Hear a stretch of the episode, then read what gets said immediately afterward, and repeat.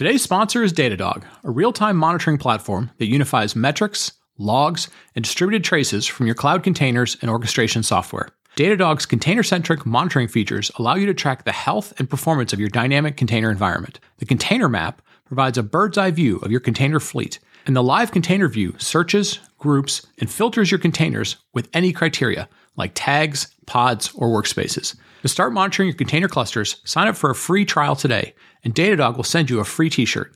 Visit datadog.com slash container dash cloudcast to get started.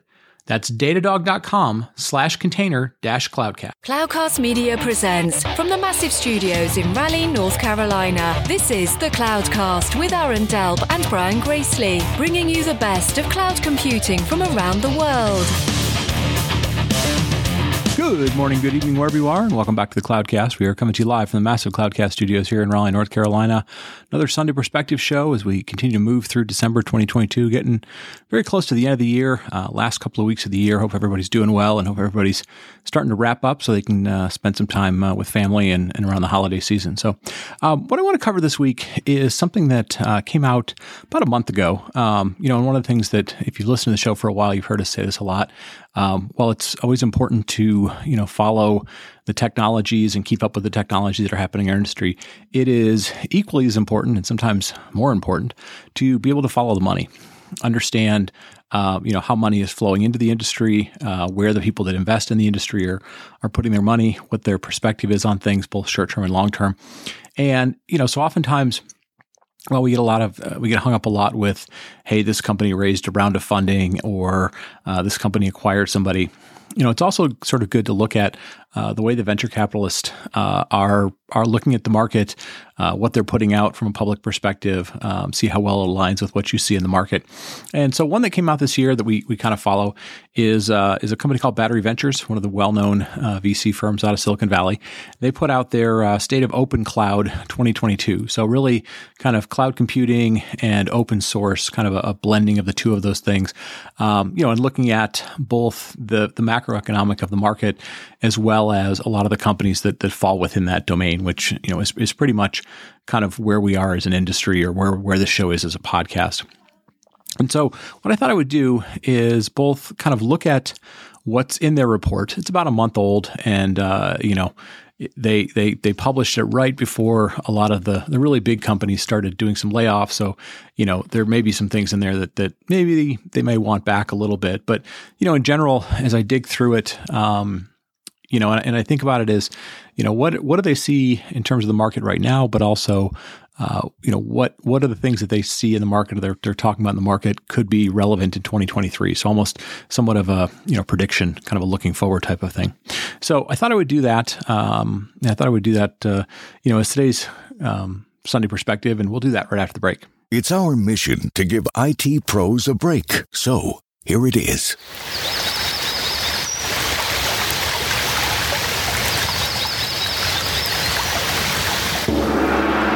Wish it was longer.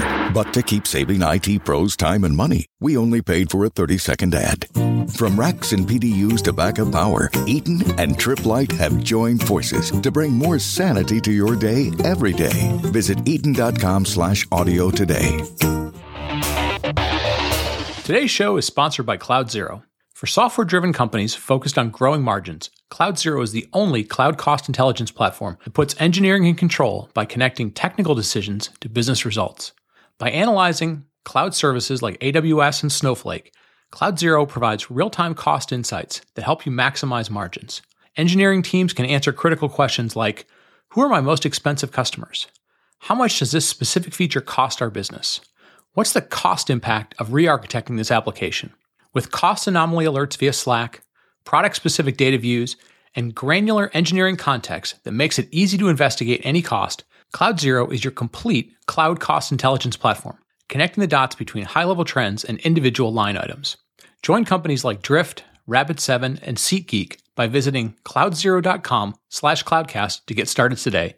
That's cloudzero.com. And we're back. Podcast. And uh, oh yeah, first thing I want to thank everybody for for being patient with the uh, the bad audio quality that we had last uh, this last Wednesday show. I know I mentioned it. Uh, had a couple people reach out and sort of go like, "Hey, what was going on?" Um, apologize for that. I just did not bring my good microphone. I was on the road this week and uh, you know recorded with a set of just sort of the standard uh, sort of Apple headset. Um, microphone. So apologize for that quality. Hopefully this this week and going forward will be much better.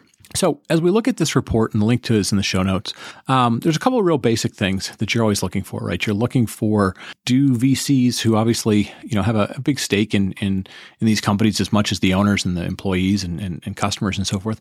You know, what's their general tone? That's sort of the first thing we always look for in this. And I think for the most part, um, at least from a battery battery ventures perspective, um, they're still fairly bullish right? I think everybody is kind of uh, you know coming to the rationalization that the last two or three years, while they've been uh, incredibly difficult on people, also created uh, a pretty amazing well I mean amazing is the right word but uh, a pretty large uh, sort of bubble uh, for the for the tech industry. And so while you see a lot of countries and, and economists talking about inflation from a consumer perspective that you know maybe you know high single digits to double digits in different places around the world. Uh, you know the inflation that basically was happening, uh, value inflation, uh, at least on paper, uh, you know for the tech industry was was enormous. I mean 20, 30, 40 x maybe what it normally is. So you know a lot of them are really trying to rationalize. Um, you know what's been happening over the last year basically and, and a lot of it boils down to in the simplest sense of things really two things number one companies are really kind of coming back to pre-COVID levels in terms of of where they are, just in terms of valuations. And so there's some interesting charts within the within the report. You know, and the second thing is, you know, there's this sort of realization that the last two or three years, uh, between really low interest rates and the massive amounts of money that government agencies and entities pumped into the economy, d- drove you know crazy valuations. And those valuations are all sort of again coming back to really kind of pre-COVID levels and, and even to a certain extent, kind of pre-COVID levels for things like hiring and, and, and sort of number of people that are within the within the industry. So, um, you know, it's it's one of these things where you look at it and you go, yes, it feels like things are tougher these days, and there's a lot of charts that look like they're they're sort of going down into the right instead of going up into the right. But really, we're kind of getting back to you know the health of what 2018 and 2019 looked like as opposed to 2020 through 2022 really. So it's it's it's less of sort of a cratering that we saw in in previous iterations but at the same time again people are now going okay well this is this is the new normal this is this is sort of where we're kind of getting back to um, sort of stabilizing around that.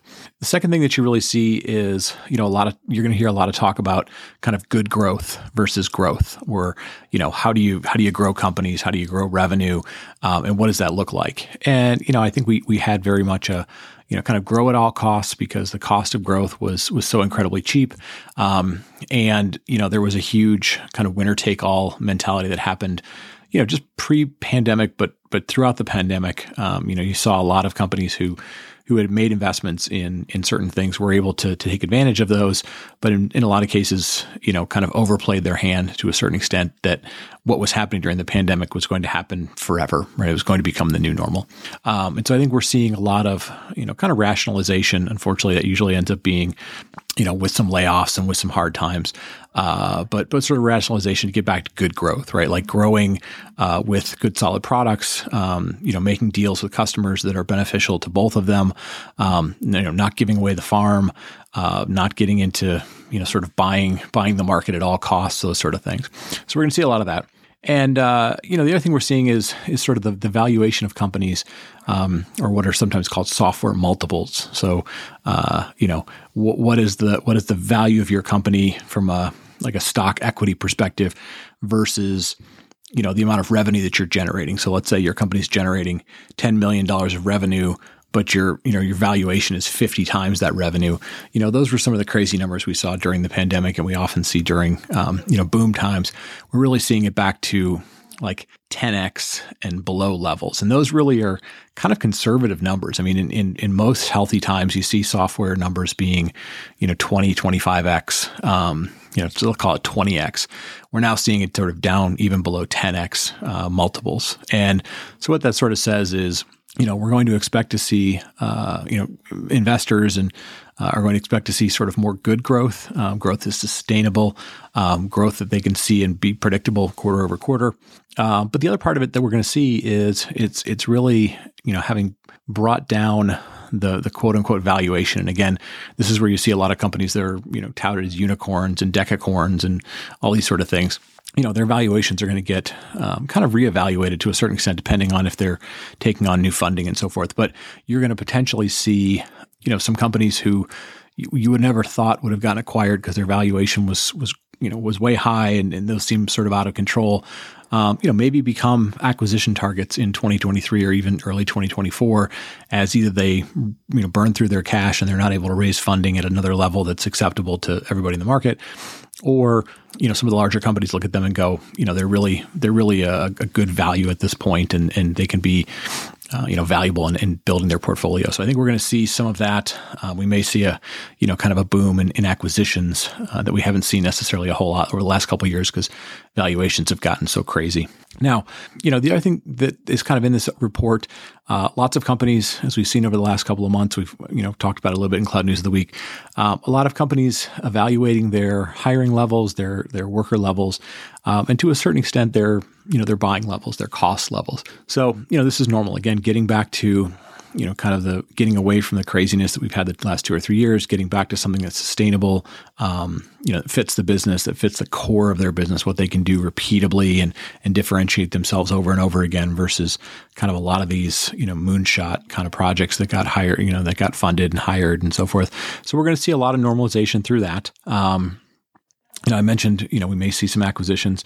You know, the thing that the other thing that to kind of keep in mind though is you know, a lot of while we've seen a lot of headlines about job cuts, um, a lot of them have been more headlines of like this company and this company and this company and this company. And you sort of go, oh, wow, it seems like all these companies are cutting jobs and maybe the, the sky is falling. And, but the reality is most of the cuts, uh, aside from a few, right? So maybe something like Twitter gets a lot of headlines and, but most of them have been um, a pretty reasonable number. And I, I, don't like to use reasonable as a number with with job cuts because we're talking about individuals and people and their jobs and families. But when the numbers are like 10% or below, those numbers aren't really unreasonable, especially given the amount of ramp up that happened over the last three or four years. So, um, you know, if you, if you go back a decade or, you know, 15 years and you, and you, you talk to any sort of, you know, business school professor or anybody who's kind of been around sustainable businesses, they'd say, look, you know, you probably have five, six, you know, let's say 5% every year that you could create an attrition uh, situation for just because those people aren't, you know, they're not cutting it. They're not getting enough work done for you or the quality of work that you want done. So, you know, be cautious when you see a lot of companies, uh, you know, names in the paper for headlines of, you know, so and so cut jobs and really sort of look at the, the number of jobs. Cause I, I think what we've seen at this point is um, not unreasonable numbers for a correction. Um, you know, it's again, they've been more single digit numbers, except for a few unique cases than, um, you know, then, uh, you know some things. And again, we never want to see people out of work. And I know Aaron talked about it in Cloud News of the Week a couple weeks ago. Um, somebody put together a really good spreadsheet that includes jobs that are hiring. So um, you know the market is not sort of uh, you know cratering out. We're seeing we're just sort of seeing movement again, movement to rationalize what's best for certain businesses and best for certain skills and and things like that as we as I kind of go through more of what's in the what's in the report, uh, a couple other things jump out at me. Um, you know, I think we're seeing more and more data that's telling us that, um, you know, while there's a lot of really great software companies out there, um, the ones that are software companies, but are also offering cloud services. So we've talked about Mongo and Confluent and Elastic and, you know, Red Hat and VMware and, and a lot of others are beginning to do this. Um, we're seeing for the ones that have been in this business for three, four, five years, we're now beginning to see the growth rates of those, um, you know, on bigger installed bases, not just like early, early days, but like multiple years into it, uh, those growth rates are now three, four, five X what the software business is. And sometimes the software business is still bigger. Um, you know, but we're starting to see that become uh, really accredited for the business. And so I think we'll continue to see um, software businesses starting to say, hey, I at least have to have some sort of cloud offering uh, for what I do, not just be in a marketplace, but be in cloud offerings because the data is beginning to back up that, uh, you know, that's a, it's a really strong way to grow the business. And obviously it aligns very well with um, you know, the part of IT spend that wants to be in the cloud, wants to be on demand, wants to be, uh, you know, delivered as a service and so forth. I think we'll continue to see that as a growing trend a couple other things that were I thought were interesting, and then I'll kind of wrap up. Um, you know, first one was you know they mentioned and this this seems very obvious, but um, you know we're seeing the cloud providers, the three big three cloud providers, plus you know a couple three four others, um, continue to grow. Uh, you know they're they're still growing at multi billion dollar rates. Uh, we're seeing you know 20, 30, 40 percent growth still on you know tens and tens of billions of dollars of growth. So um, you know, I know there was probably a lot of question about, you know, can they continue to grow at the rate they are? Um, and and as of right now, they are right now. What'll be interesting is, you know, a lot of these were able to make investments, uh, you know, the the you know billion dollar, multi billion dollar per quarter when interest rates were lower, um, and you know, as they become bigger and bigger parts of Microsoft's business, it's now, you know, 50% of Microsoft's business, um, you know, is in the cloud. It's, you know, it's a huge revenue driver for uh, AWS, maybe a little less uh, for Google.